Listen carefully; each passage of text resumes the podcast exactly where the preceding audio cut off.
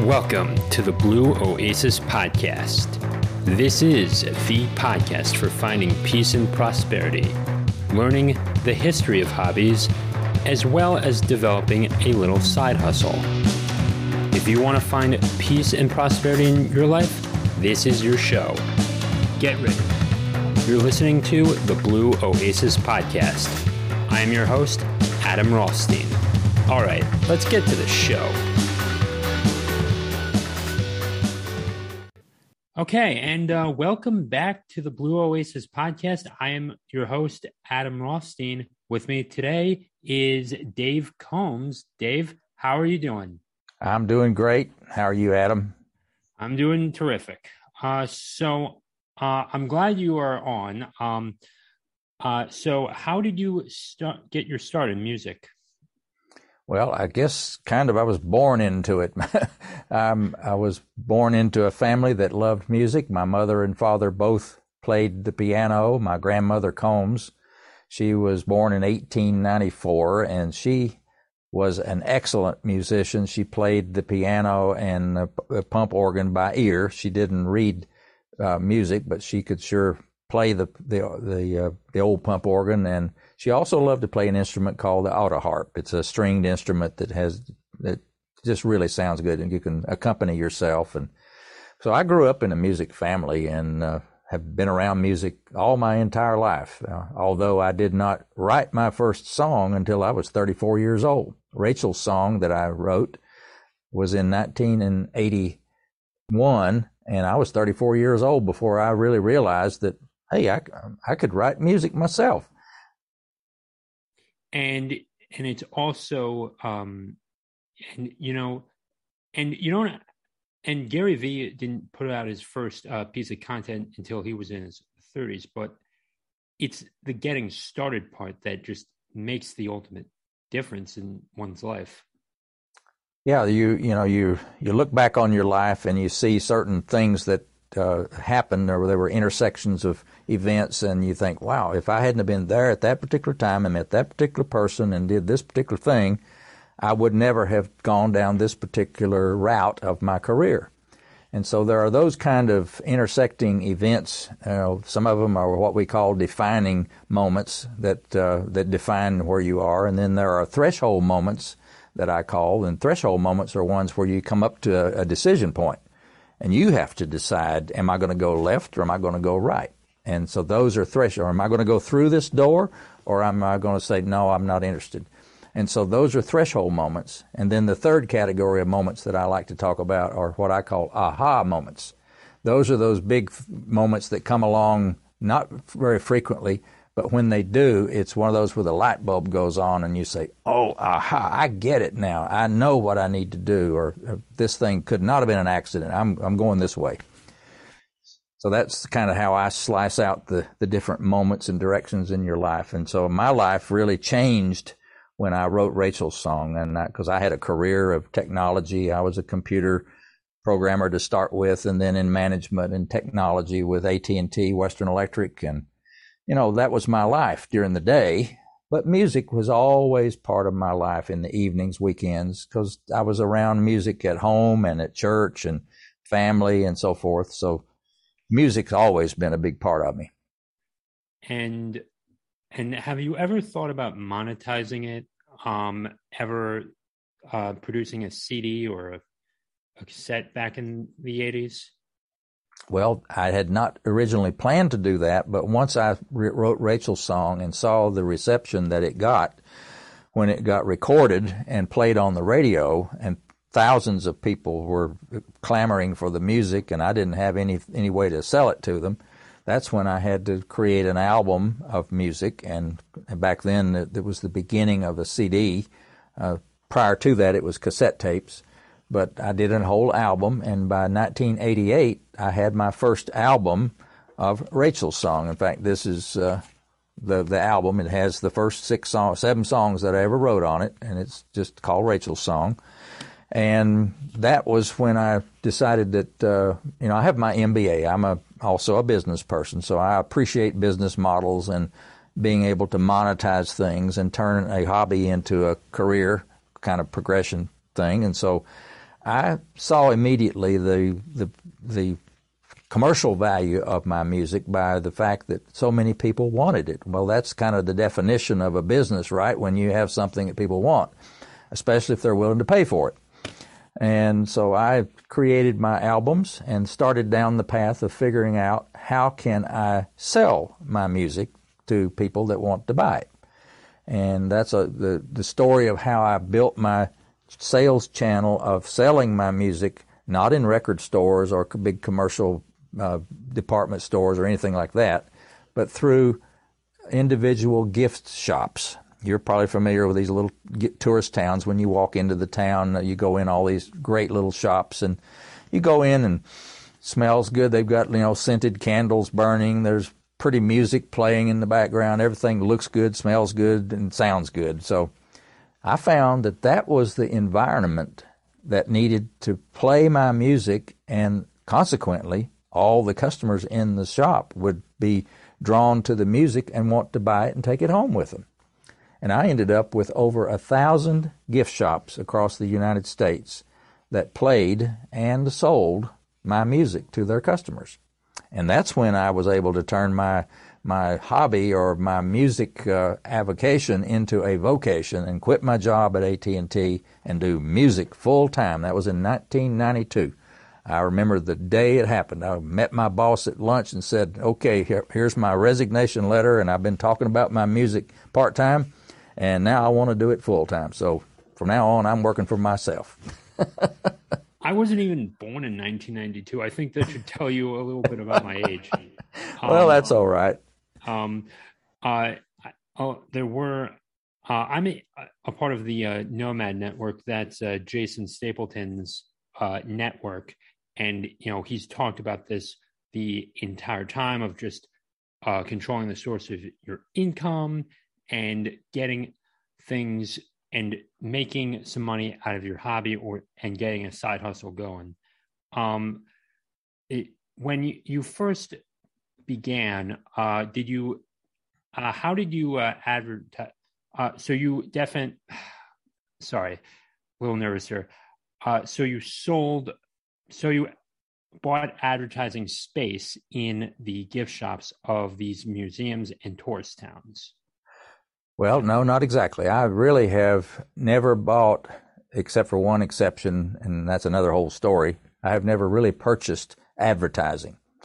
The gift shops were playing music, many of them were playing music anyway, and they weren't selling it. Now, this is back in the uh, mid 80s, late 80s. And so the, the phenomenon now where you go in any kind of a store, there's almost whatever music's playing, they have a kiosk with the music for sale. Like in Cracker Barrel or wherever you are, there's music for sale. Back then, that was not the case. And so I would go in and simply approach the owner of the gift shop as being a business person and ask them a simple question was, do people ever ask you about the music you play in your shop? Do they ever say, I'd like to buy that and take it home with me. And often, though, even those that did not sell music yet would say, well, yeah, now that you mention it, uh, th- that does happen uh, a lot. And I said, well, you know, I'd be happy to sell you some of my C- CDs and cassette tapes back then at wholesale. And you can make a good profit on them because I think it was all, they almost doubled the money. They made more money on them than I did on a per unit basis. So I said, I'll, I'll sell them to you at wholesale and you play the music. And when they ask for the the album, just have it in a basket right by the cash register, and just say, "Well, sure, right here's that album. Here, I'll add that to your ticket and take it home." Well, that's that worked. That really did work. It wasn't a flashy, you know, big display of my music or anything. It was simply the what sold it was their ears. They heard it. They they liked what they heard and had to take it home with them. They wanted to hear it again. And so that was the driving force for having the music for sale as an impulse item next to the cash register. And that I had over a thousand gift shops that sold and played my music that way. And I made a very good living doing that. And I was one of the first few people in the country to recognize that as a sales channel for music. Now they call it the play and sell market. Well, me and about two other musicians invented that sales channel back in the 80s. And then everybody else, the big guys, discovered the success of my channel and started doing it too. But I, I was already there, so I, I, I had a, a jump start on them. Yeah, 100%. Now, today, uh, you have iTunes, you have Spotify, you have uh, those little samples of one minute. Um, I've produced several audiobooks, and and you have to give that little sample for mm-hmm. your potential audience to pick it up. Um, yeah, I did an audio on my book, "Touched by the Music." I recorded the uh, the audio track for all of that. I, I I was spent about thirty hours, I guess, here in my studio recording the audio, and it takes it's about an eight hour recording for the entire book. But I did the narration myself, so I'm very familiar with the, all of the the specs that you got to be within for the levels of the sound and running it through the ACX uh, laboratory testing and and you won't believe this, but a lot of people have had a lot of trouble getting their audio approved by ACX. I ran all mine through their thing chapter by chapter, and I kept my levels just right. I'm in a soundproof room. No, my the the background noise level is very low, and so I ran it through, and they accepted my audio book first time through. No errors, no no suggestions for any change whatsoever. I have uh, produced several uh, audiobooks through ACX, and the first time uh, getting growing the game uh, which was my first audiobook about baseball. Um, I was struggling. It's like, oh my god, why is this so hard? And and and it was, uh, and then and now I have like the ACX tool um, installed in Audacity. I I mm-hmm. even made a YouTube video about this, which got over 200 views, and I'm like, yes, someone's actually picking it up too, yeah. because it, it was very frustrating and and from there, I actually put a PDF uh, on uh, PDF sign up for my email list to actually help new newer clients uh, get their audiobooks approved on ACX. So very simple PDF, mm-hmm. um, ready to go. Well, I had a lot of experience in the studio, obviously. With I have 15 albums of music. I've recorded over 170 songs, so I've spent many hours and days and weeks in a recording studio, so I know all about the the levels and the EQ and all that kind of stuff. So that was kind of second nature, and I I knew what ACX was looking for, and I knew how to stay within their specs. And and I, for example, I went back through with the editor anytime I saw a lip pop, even on the uh, the recording, you know, where you when as soon as you open your lips if you have a sensitive microphone, that little pop of the separation of your lips will show up on the recording. I went through and you know deleted all those out, so it was as clean as it could be. Uh, I yeah the P yeah I call that the P pop like with Pittsburgh Pirates. Yeah, like like that's the main standard. Uh, like mm-hmm. and if there's a little uh hiccup in the segment, like I'll see it, and then I just come from the side of the microphone and then say Pittsburgh Pirates, and and it sounds a little different. So, um, Skillshare.com is definitely uh, um, a good resource as well. Mm-hmm. Mm-hmm. Um, have you been on Skillshare.com as well? I don't think so. I don't believe I have. Um, uh, I did a whole lot of. I may have because I before I did my audiobook, I went on YouTube and I I looked at all the how tos that I could find on make sure I knew how to do it right. Uh, Skillshare.com is a great resource, um, as well. Um, uh, have you ever taught anyone how to play the piano? Uh, let's see. Have I taught anyone? Not. I don't. Not that I can recall. Um, I've had several people that I, I I've tried to steer them away from where they were headed with their their lessons on piano because you know, there's two kinds of music teachers that I have found, and there are I guess two kinds of students. And if you get a mismatch on those, it's not good. The student that wants to learn the classical playing, how to play a piano by the by the music, and that's it. There's a, there are teachers, many teachers, that that's what they teach. They you you stay by the lesson plan in the book and you don't deviate from it. And then there's the other student that I absolutely love to find one, and that is the kid that sits down at the piano and looks around. There's nobody watching, and he just goes and tears loose on whatever he wants, he or she wants to play on the piano. You know, they're learning chords and they're learning this, and they kind of teach themselves what sounds good. They learn chords and chord progressions, and and that's how I learned. I, I took piano lessons and did the you know the standard uh, Schaum series, I think it was. I went up through I don't know book five or six, but then beyond that, I kind of taught myself by being around other musicians and experimenting and playing and being. My father played by ear, my grandmother played by ear, so I knew that that was something that was. That's what I wanted to do was to not have to be stuck to a sheet of music. I wanted to be able to improvise and do my own thing and so that's when you have a student that has that proclivity that says that I wanted to learn, I just want to learn how to make pretty music. I love talking to those kind of students and, and showing them how to learn chords and a real fast way to sound sound pretty good on the piano, even though you hadn't had years and years and years of lessons. But if you have a mismatch on those teachers and the students, you've got a, a classically trained and and teacher that wants to stick by the book, and you got a student that doesn't that's like oil and water. You know, it's just not going to work. And, and oftentimes those students get ruined by the discouragement from their teacher saying, I don't want you deviating from the music. You know, don't do that. That's not right. Blah, blah, blah. That's not right in my mind. That discouragement of a musician from ex- experimenting and impro- improvising is, is really not good for the student. So I, I would I have not been a, I am not a piano music teacher, but I sure can appreciate the, the difference in, uh, in the kind of teachers and the kinds of students. And I feel pretty passionately about if you find a student that does not necessarily want to go by the book, but wants to play, I say go play and I'll help you any way I can. I have a cousin that he, he want, he wanted to do that. I had two copies of an old book that was written in the 1920s about chords and chord structure and all that.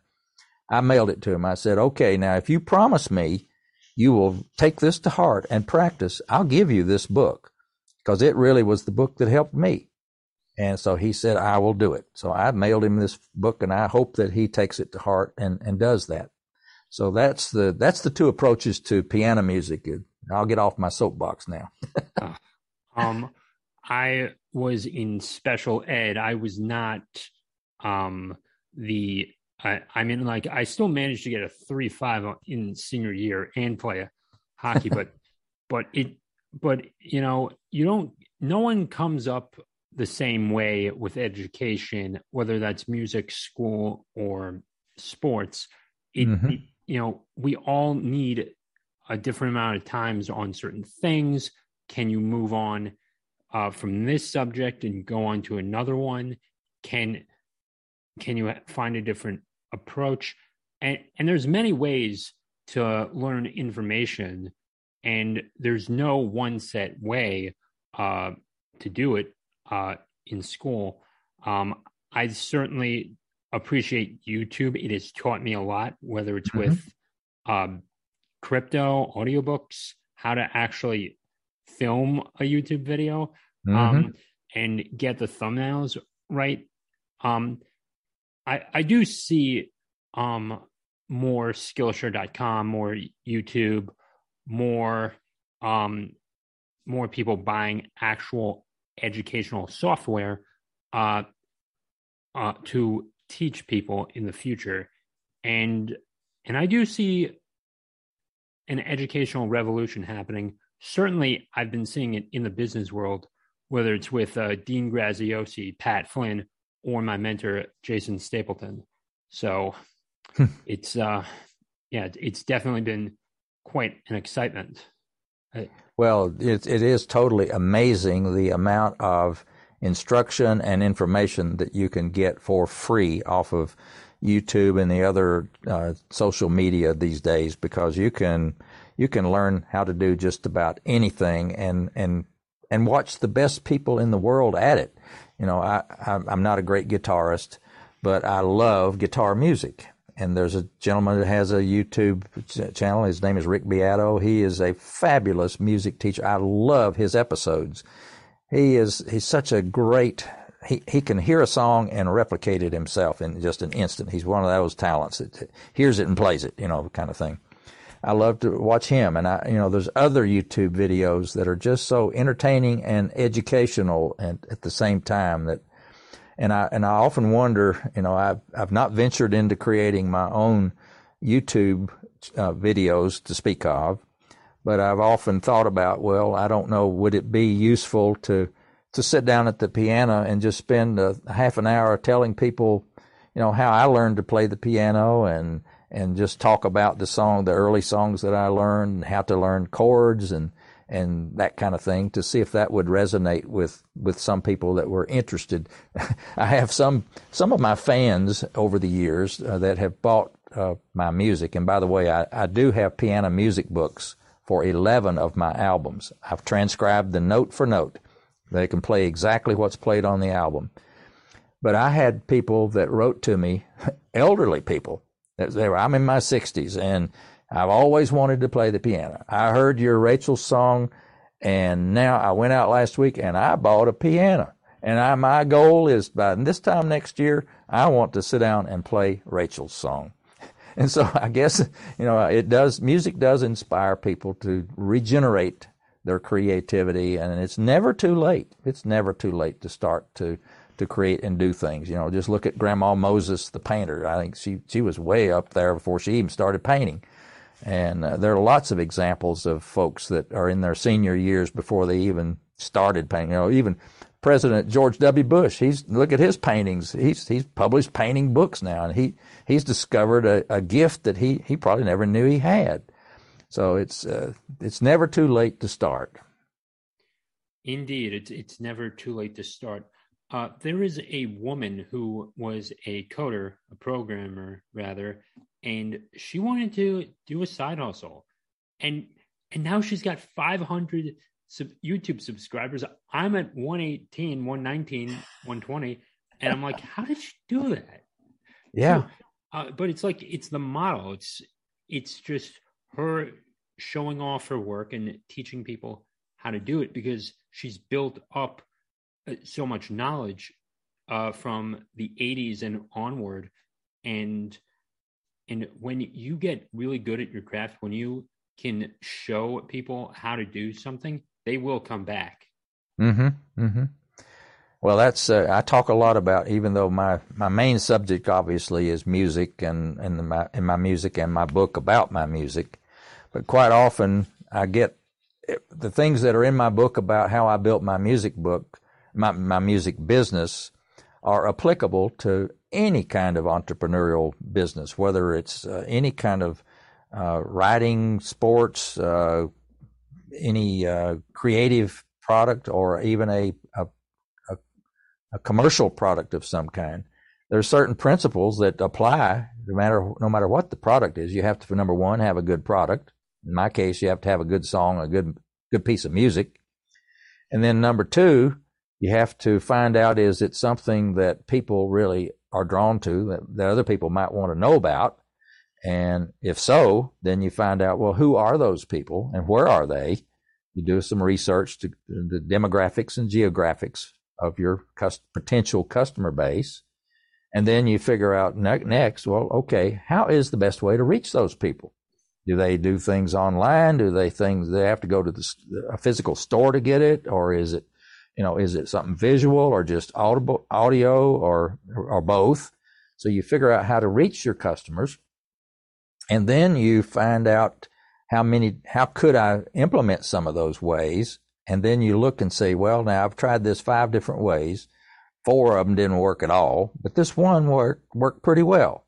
So you take that model that you know on a small scale worked, and then you duplicate it. That's and that is the model for building and growing a business or turning a hobby into a, a, a an, an income, an earning income. That's exactly what I did. I found that one little gift shop that played and sold, sold my music, and I just duplicated the heck out of it and found and got it into over a thousand. Very simple. And and, and we will and i definitely see that we're going to be going into um a digital revolution um certainly with NFTs, um, whether it's digital art and even music too, we're going to be going into this uh, way, and and we're going to sell these albums, and you're not going to need you're it's you're almost not going to need a middleman in mm-hmm. the future. Um, how familiar are you with NFTs? I know what uh, non fungible uh, uh, tokens are, but I have to confess that I've tried to read about it, but I still do not understand. Because I really, when I see something like that, I try to think, oh, how does that, how could I apply that to my music business? I know they talk about art, you know, physical art a lot, and somebody buys an NFT of a some famous painting or some creation of a, a, a emoji or something, and they sell it for a lot of money. But I have not, I do not understand how that would apply to me and my creation of my music. Um, there was a girl that I saw on Open Seas, and this is the blockchain for selling music, and and you and there's an option that you can sell it as an MP3 file and then just have a little artwork with it. Um, this I do see that competing with iTunes and Spotify in the future. Um, and and it is good to have that knowledge of coding uh, in Ethereum, and and and it's just another way to make money too. But but I mean, I like it. I I like you know learning about this stuff. It it is it is difficult to learn um, whether it's the code or just the concept but uh, we it, it, in some ways i mean an audiobook and even a, a digital file such as um, an mp3 file from itunes is in a way an nft that's right because the people that purchase it are buying a perfect copy of the original because it's a digital copy. There is no difference in quality from the MP3 you download to the MP3 that I create. But the thing is that you don't buy the rights, you do not own the intellectual property to that MP3. You have the right to play it for your own enjoyment, but you don't have the right to turn around and resell it to somebody else because that's that belongs to me as the copyright owner. And with smart contracts, uh, you can definitely limit uh, the amount of a collection or how many uh, pieces of the item you want to sell, and and you can grant access to something as well. And if and you could be like, if I bought, if you bought this music track, um, you get a special event you get to go to the special event happening on X day or something like that. It's oh, okay. It's, so you tie two things bonus. together.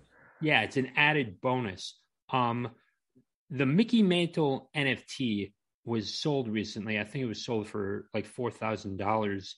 Um, and and to the person who bought it, actually got to have an interview with Mickey Mantle's sons, and and um, and and uh, he definitely uh, recorded it and saved it for himself. And and uh, and I'd say like I I mean I would have paid the top dollar if if I could afford it, but for that and but uh, I can't at the moment.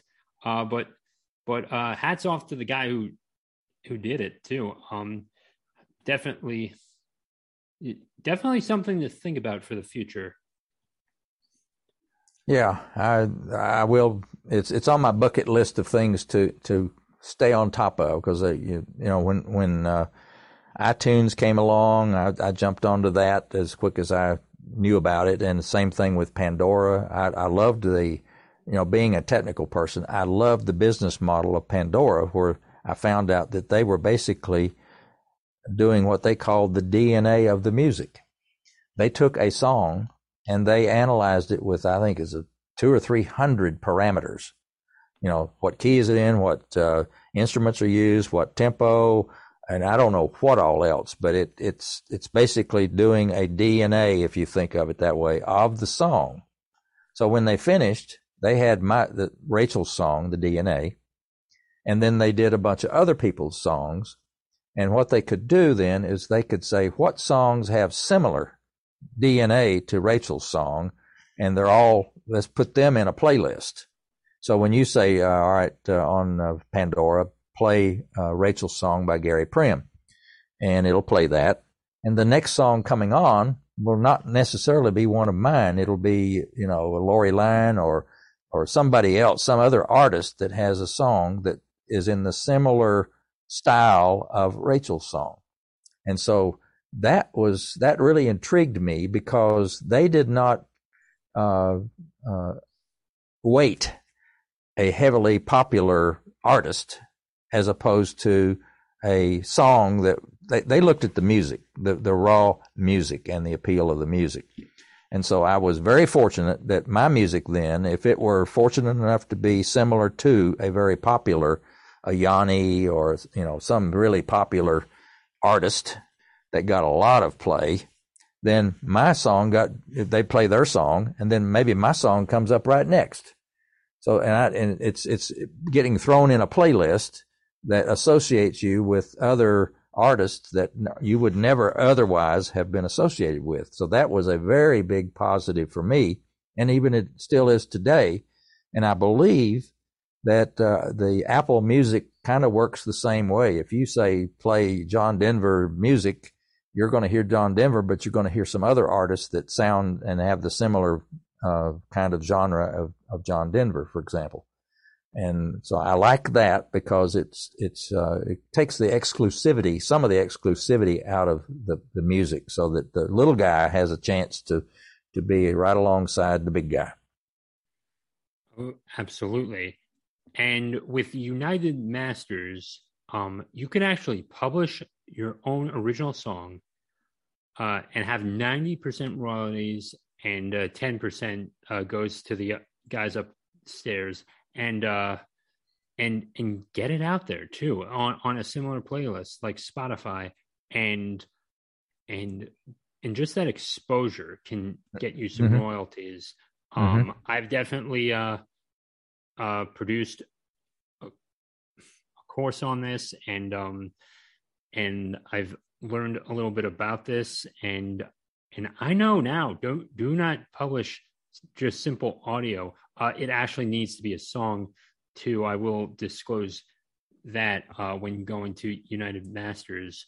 But if you have the music, um, I will definitely recommend uh, just give it a shot because you know, you know, a few dollars is better than nothing, and mm-hmm.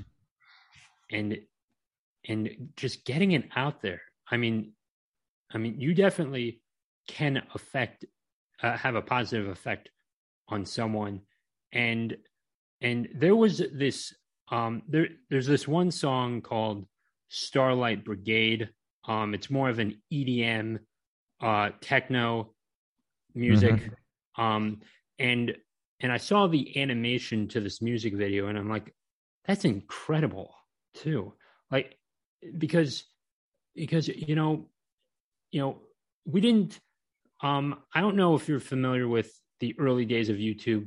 There, there was this one video called Chocolate Rain, and and the guy was singing it, and and it was and uh, it went viral on YouTube, and and you don't know what song is going to be the next big song. I mean, look at Gangnam Style as well. It, I mean, I mean, you know, putting things out there, um, it's not a guaranteed, but like Wayne Gretzky said, you know, you miss hundred percent of the shots you don't take. Yep, that's right. Well, fortunately, I've I've got over hundred. I've recorded over 170 songs. They're all out there on Spotify, YouTube, iHeartRadio, Apple Music, every streaming media you can imagine, and I've done that mainly through. Uh, the CD Baby affiliation that has helped me over the years. But uh, but it, the the problem is that the streaming revenue is so small per play. It is in my case, I I get reports every month from my royalty checks of how what's been played how many times, and it'll you know some songs be played thousands and thousands and thousands of times, and it, it's just a few dollars of re- of revenue. It's point two on for me average point two pennies, point two cents per per stream. That's a tiny fraction for a, playing a song, and it takes millions of times to play to for to run up any kind of significant income from the streaming. Yeah, so you run it two times, that's two. You run it ten times, that's two cents. Point two times ten is yeah, uh, yes, yeah, yeah, yeah. Just move two cents for ten plays. Yeah, yeah, and then just yeah, and then just go about it. It, it. It's it's difficult to think about in the it, like doing decimals sometimes. Yeah. Um. Uh. Yeah, and and um. You can definitely attack. Um you know set up uh, with United Masters, you can set up and have it delivered straight to your PayPal. Um, uh, with when it comes to, um, do you have a uh, preference of what you listen to? Just curious. Uh, Spotify, Pandora. Uh, either one, and or Apple Music. I have I have my Apple Pod speakers. I mean, yeah, upstairs. I also have a a Alexa, one of those boxes that I can play. And you know, I'll sit down at the piano and I'll just I'll have a, a mood and say, all right, play me some Henry Mancini music, and boom, it'll it'll play something, or or, or like I play John Denver, or play uh, you know uh, anybody. Uh, that I can think of that Roger Williams piano music, or you know, if I want to hear some of the '60s uh, kind of uh, doo wop music, I can pick up some of those. I love to play along with those. Those are so fun to play because the chord progression on those is always, you know, it's a it's a one six minor four five chord progression uh, on 99% of them, and so you can, once you figure out what key they're in, you can sit on the piano and play right along with them. So, but that's uh, I love to play really all all genres. I love jazz. I, I cannot play jazz. I say I cannot. I, I I'm not a very good jazz musician. I love to listen to jazz, and I love guitar music. I love piano music. I love orchestra. I love uh, choral music. I love a cappella music. I love that TV show uh, that was on. I forget what the name of it was. It was all the a cappella groups that sang. Oh, oh, oh Glee. Uh, no, not Glee. That's the, the show. But this is uh, this was a, a, week weekly program that was on television for a while. That uh, Pentatonix came out of that. For example, they were the group that that really were they really made made put them on the map. But uh, I, so I love all kinds of music, and um, I listen to lots of music. Um, yeah.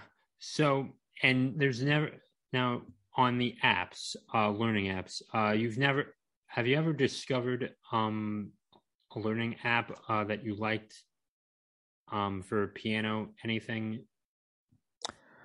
Not particularly. I've I've looked at a lot of those that you know that advertise you know you know learn to play the piano in six weeks or whatever the the the piano man or the piano guy or whatever, and th- those are fine because they're basically trying to teach the same way that I was talking about a while ago. You teach somebody what how to do a C chord and an F chord and a G chord, and on the do that with your left hand and play a melody in your right hand, and you're you're playing a song.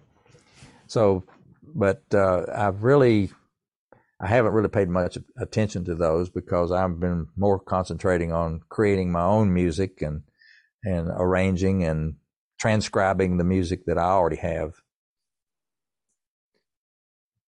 Hundred percent. Um, anything else you want to say um, before? Well, well I just want to make sure that your listeners, uh, hopefully, will try to find go go and find my music and go to my website, which is combsmusic.com, and I have all my music is there, and lots of them have samples that you can listen to.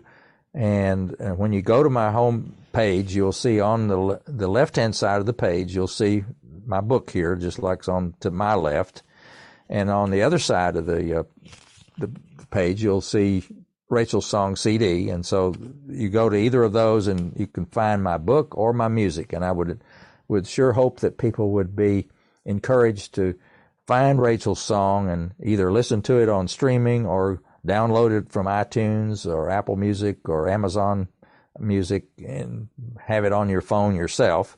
Because you're, I have a feeling you, if you listen to Rachel's song, you're going to want to hear it more than one time. So put it on your phone or your iPad or your computer and, and listen to it. And then go to my book. my book is full of these stories about how I built my music, starting from the writing of Rachel's song to the the 15 albums, and how I did my created my market with the gift shops, and uh, all of that. Those stories are in there. So I would encourage people to to pick it up and read it. I'm told that it's a a page turner. Some people are really unable to put it down, and and if you like audio books, uh, it's available as an audio book as well on Audible on Amazon and in Kindle. So either way. 100%. Um, yeah, be sure to send me the uh, links to those. I'll be sure to put them in the show notes. Um, okay. Uh, and uh, everyone, uh, please be sure to rate this podcast, um, share it everywhere, five stars if you think it's worth it, and uh, and I think that'll do it. Um, anything else, or you good?